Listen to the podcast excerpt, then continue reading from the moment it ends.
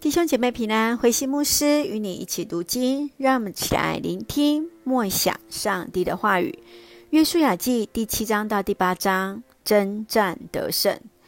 约书亚记在第七章记载亚干的犯罪，因为亚干一人的犯罪，使得以色列百姓连小小的艾城都无法战胜，因为这是一场圣战，他们必须要将自己分别为圣在上帝的面前。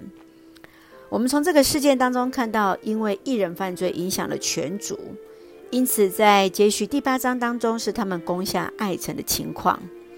约书亚来面对这样的事情，处理他们之前战败的原因，因为有人犯罪得罪神，因为他们的骄傲轻敌。以色列人重振旗鼓来挑战艾城，获得胜利。让我们来看这个事件当中，在经文当中对我们的提醒与思考。请我们来看第七章第十一节：以色列人犯了罪，他们违反我的命令，背离我与他们立的约。战胜耶利哥的以色列人，面对小小的爱城却失败了。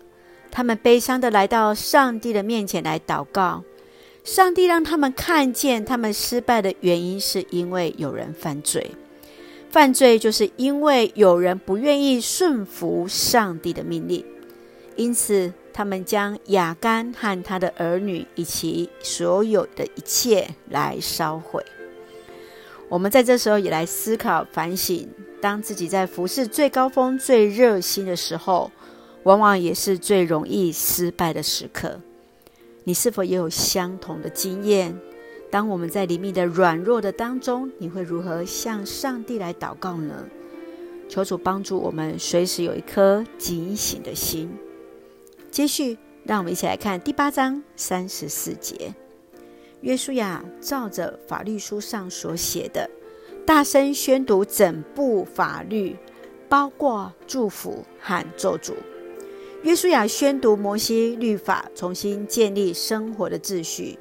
约书亚宣读法律，代表宣告他的地位，对象则是以色列百姓和居住在其中的外侨人，并邀请他们要来听听律法的内容，也要来遵行。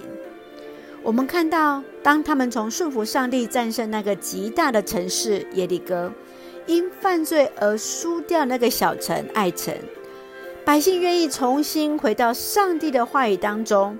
重新来顺服神的话语，你如何从上帝的话语当中重新得到智慧，重新得到力量呢？你是否也在其中看见上帝对我们的祝福呢？愿主恩待我们，来帮助我们。让我们一起用第八章三十五节作为我们的金句。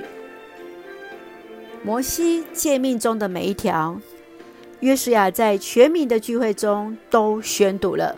这些人中包括妇女、儿童和寄居在他们当中的外侨。宣告、宣读，包括所有的人都一起来领受神的话语。愿主来帮助我们，也将神的话放在我们的心中。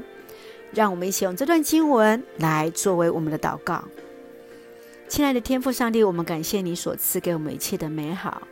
你的旨意高过我的意念，求主帮助我们认清自己的处境，按你所喜悦的方式，得着从你而来的丰盛与应许，得以勇敢去征战，全然实现你美好的旨意。赐福恩待在我们所爱的教会与每位弟兄姐妹，身体健壮，灵魂兴盛。恩待保守台湾，我们所爱的国家，成为上帝你恩典的出口。